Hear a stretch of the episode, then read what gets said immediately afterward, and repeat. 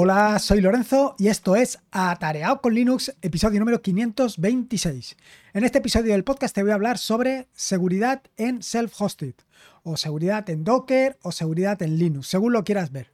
Al fin y al cabo, pues más o menos todo está relacionado y en esto siempre vengo hablando de toda esta o esta trilogía de tecnologías sobre las que tanto me gusta y tanto pasión eh, ofrezco a ellas.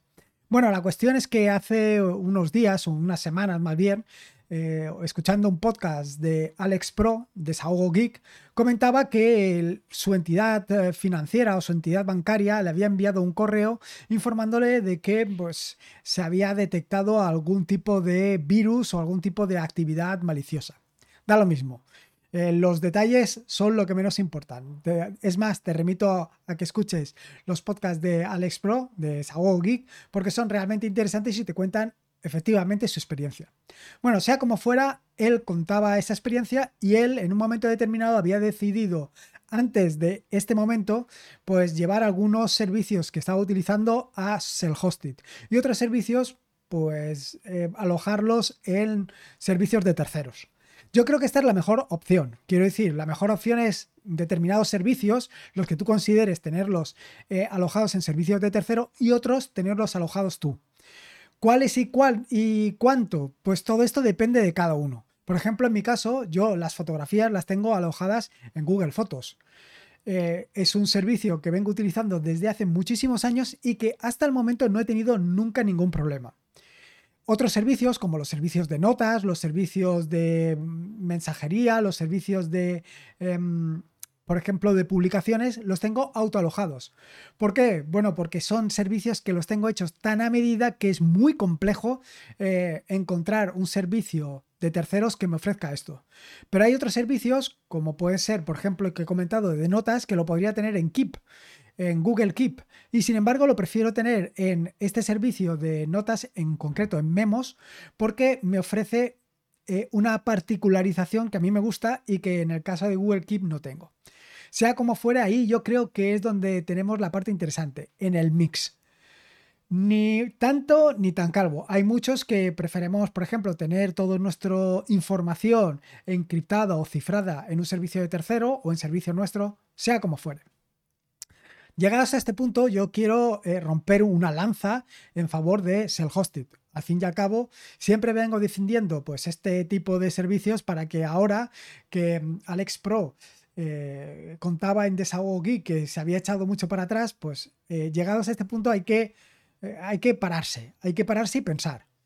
Esto no es la primera vez que me sucede. Quiero decir que hace ya bastante tiempo, mm, por llamarlo de alguna manera, en un momento determinado ah, eh, estaba manteniendo una página web y dijeron que yo había infectado eh, esa página web y había infectado los eh, servidores de el servidor donde estaba alojada la página web. Lo cierto es que todo esto fue una sinvergonzonería de un sinvergüenza, nunca mejor dicho, que es lo único que se le ocurrió. Luego, al fin y al cabo, se demostró que no era responsabilidad mía, ni mucho menos, porque era responsabilidad de él, porque tenía eh, servicios de terceros alojados allí sin actualizar ni nada de nada y por ello había entrado la infección. La infección, bueno, para mí fue un desastre personal, pero llevados a este punto, eh, lo que se demostró es que aquella persona, además de ser, un sinvergüenza, era eh, de la peor calaña, dicho esto. Pero lo que estaba claro, y es que era lo que a mí me extrañaba, es cómo podía haber una infección en un servicio eh, o en un acceso que yo tenía a través de Linux. Me parecía muy extraño. Y me parecía muy extraño, no digo que no pueda ser, porque en general las infecciones y todo el malware y todo este tipo de cosas siempre vienen por el lado de el bulto. Quiero decir, los, eh, aquellas personas que se dedican a hacer hackeos generalizados, no hacer hackeos particulares, sino que ponen un robot buscando alguna vulnerabilidad, todos estos lo que hacen es ir al bulto. Pues en general ir a aquellas cosas que generalmente están más mm, extendidas. Por ejemplo, eh, atacan Windows, atacan servidores con WordPress, atacan em, o intentan atacar Android. Todo esto, ¿por qué? Porque es lo que más extendido está. ¿Qué es lo que sucede? Que si tú normalmente eh, utilizas, por ejemplo, WordPress y WordPress lo tienes actualizado a la última versión, es más complicado que te entren eh, cualquier tipo de hackeo. Que no te digo que no vaya a entrar, que si a lo mejor eh, alguien se pone y se ceba buscando la entrada en tu servidor, pues al final lo pueda conseguir. La cuestión es como todo. La cuestión es como aquel que dice, si tú compartes el rellano con un vecino y tú tienes una puerta acorazada, tienes eh, cámaras, tienes eh, una eh, llamadas a, a, terceros, en fin, tienes todo eso en la puerta de tu casa, mientras que el vecino normalmente se deja la puerta abierta, pues lo que va a suceder es que la gente va a intentar entrar en la puerta abierta. Y lo mismo sucede si en tu edificio todas las puertas son iguales excepto la tuya. Pues hombre, si la tuya eh, se ve que es más robusta que las otras, pues intentarán ir a las más fáciles. Esto es así. Y si es un estándar, pues intentarán robar en todas las de estándar. Esto es así de claro. ¿Qué es lo que tenemos que hacer? Bueno, pues lo que tenemos que hacer es simplemente protegernos lo máximo posible. En este sentido, eh, ya dediqué un episodio del podcast a cómo podías proteger tu servidor, tu VPS. Eh, básicamente, pues por ejemplo, con el tema de las claves público-privada en vez de intentar acceder mediante usuario contraseña, utilizar file to ban, eh, así es sucesivamente. Esto sería una parte. Pero ¿y en el caso de self-hosted? Bueno, en el caso de self-hosted, aquí nos vamos a la parte de Docker, porque al fin y al cabo esto es donde vamos a tener que, donde tenemos realmente la parte importante. Entonces, ¿Qué es lo que tenemos que tener? Bueno, pues básicamente, y una de las partes más importantes es que tienes que tener todos tus contenedores Docker a la última. Sí, yo sé que esto es un poco dolor de cabeza, porque esto te supone tener todas tus imágenes actualizadas y cada vez que hay una actualización de una imagen, ponerla en funcionamiento. ¿Cómo puedes hacer esto? Bueno, pues para hacer esto lo mejor es que utilices herramientas eh, que utilizan el socket de Docker, como puede ser Watchtower.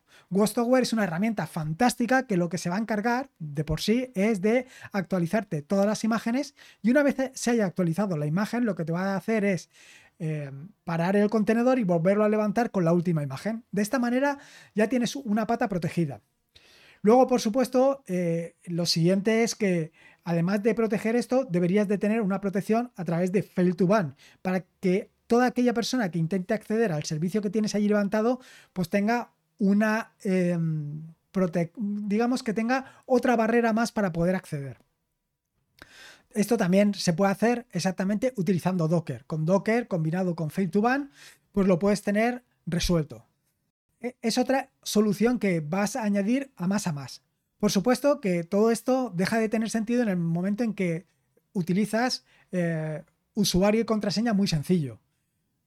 Esto es, vamos, de primero de, de primero de protección. Quiere decir que para cada uno de los servicios que tengas levantado, evidentemente vas a tener que tener usuario particular para ese servicio y contraseña particular para ese servicio. En este sentido, yo siempre recomiendo tener una herramienta para poder gestionar todos los usuarios y contraseñas, para poder gestionar todas las credenciales en general.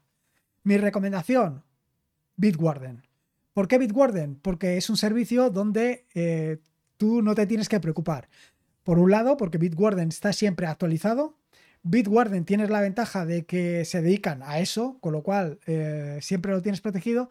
Y además, en este caso, eh, yo, por ejemplo, estoy utilizando la cuenta de pago que me supone un euro al mes, es decir, 10 euros, no llega ni un euro al mes, viene a ser 10 euros al año y por 10 euros al año que no tendría ni que pagarlos, pero que lo pago de buena gana en tanto en cuanto pues me están dando un servicio fantástico. Bueno, ya sea que utilices Bitwarden, ya sea que utilices Vaultwarden, eh, que es la versión que hay disponible, ya sea que utilices Kipas o la versión que tú quieras, esta es la mejor manera de tener tus contraseñas a la última. Y tú dirás, bueno, al fin y al cabo tengo Gmail y tengo cuatro servicios alojados en Self-Hosted. No. Hoy tienes cuatro servicios alojados en self-hosted, pero dentro de un mes, dentro de dos meses, te sucederá exactamente lo mismo que a mí. Vas a tener 40 servicios alojados en self-hosted. Y acordarte de 40 usuarios y 40 credenciales es realmente complejo. Con lo cual, lo más conveniente es esto. Luego lo siguiente, utilizar siempre imágenes oficiales. Bueno, Aquí pongo eh, las comillas. Quiero decir, es conveniente siempre utilizar imágenes oficiales, menos cuando las imágenes te las haces tú. Eso sí, la imagen sobre la que partes debería de ser una imagen oficial. Y no solamente esto, siempre que estés utilizando una herramienta que has implementado tú, evidentemente deberías de poner la máxima atención a que todo lo que estás desarrollando esté utilizando las últimas librerías para que no tenga ninguna vulnerabilidad. Otra de las cosas que puedes hacer es eh, revisar habitualmente o usualmente o regularmente tus imágenes. Para eso puedes utilizar herramientas como Triby, Claire y Anchor. Eh, esto le dedicaré un episodio del podcast posterior, incluso le dedicaré algunos vídeos para que veas exactamente cómo se hace.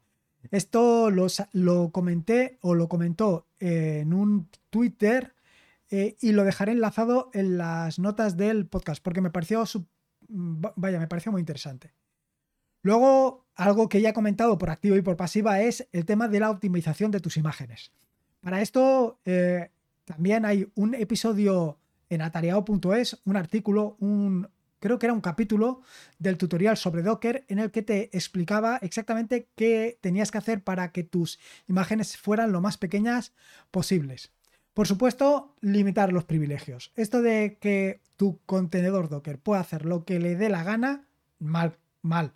Es más, deberías no solamente limitar las capacidades de tu o los privilegios que tienen tus contenedores Docker, sino también con qué se ejecuta el contenedor Docker. Así, deberías de ajustar las capacidades de cualquier contenedor utilizando cap-add y cap-drop. Esto es fundamental. Igualmente, el control de usuarios, que era lo que te estaba hablando anteriormente.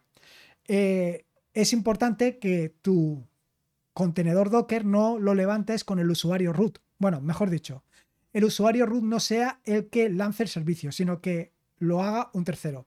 Esto ya desde hace bastantes versiones de todos los Docker que voy haciendo yo, todos mis Docker personales, al final termino por lanzarlos utilizando un usuario. Creo un usuario al efecto y un grupo al efecto. Y con ese usuario y ese grupo al efecto es como lanzo el contenedor. Y así me evito de problemas. Esto parece una tontería, pero claro, si tú lanzas el contenedor con usuario root, ese usuario también eh, puede hacer cualquier tipo de diablura, con lo cual evita ese tipo de problemas. Otra de las prácticas que suelo hacer de forma habitual es no exponer la red del proxy, bueno, perdón, no exponer la red de cada uno de los contenedores al exterior. De esta manera normalmente utilizo varias redes. Una red interna normalmente para cada Docker Compose en el que relaciono el Docker principal con cada uno de los otros Docker. Por ejemplo, en el caso de WordPress, yo tengo el contenedor que va a salir al exterior, este sí que le doy salida a la red proxy.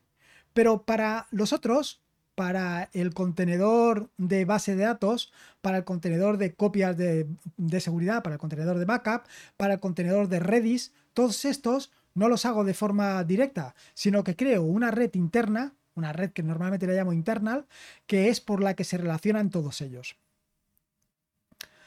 Luego, eh, fundamental también, no montes los directorios de tu host en el contenedor salvo aquellos directorios que tú quieras montar, el resto no lo montes. Yo para eso, esta es otra de las operaciones que vengo haciendo de forma habitual.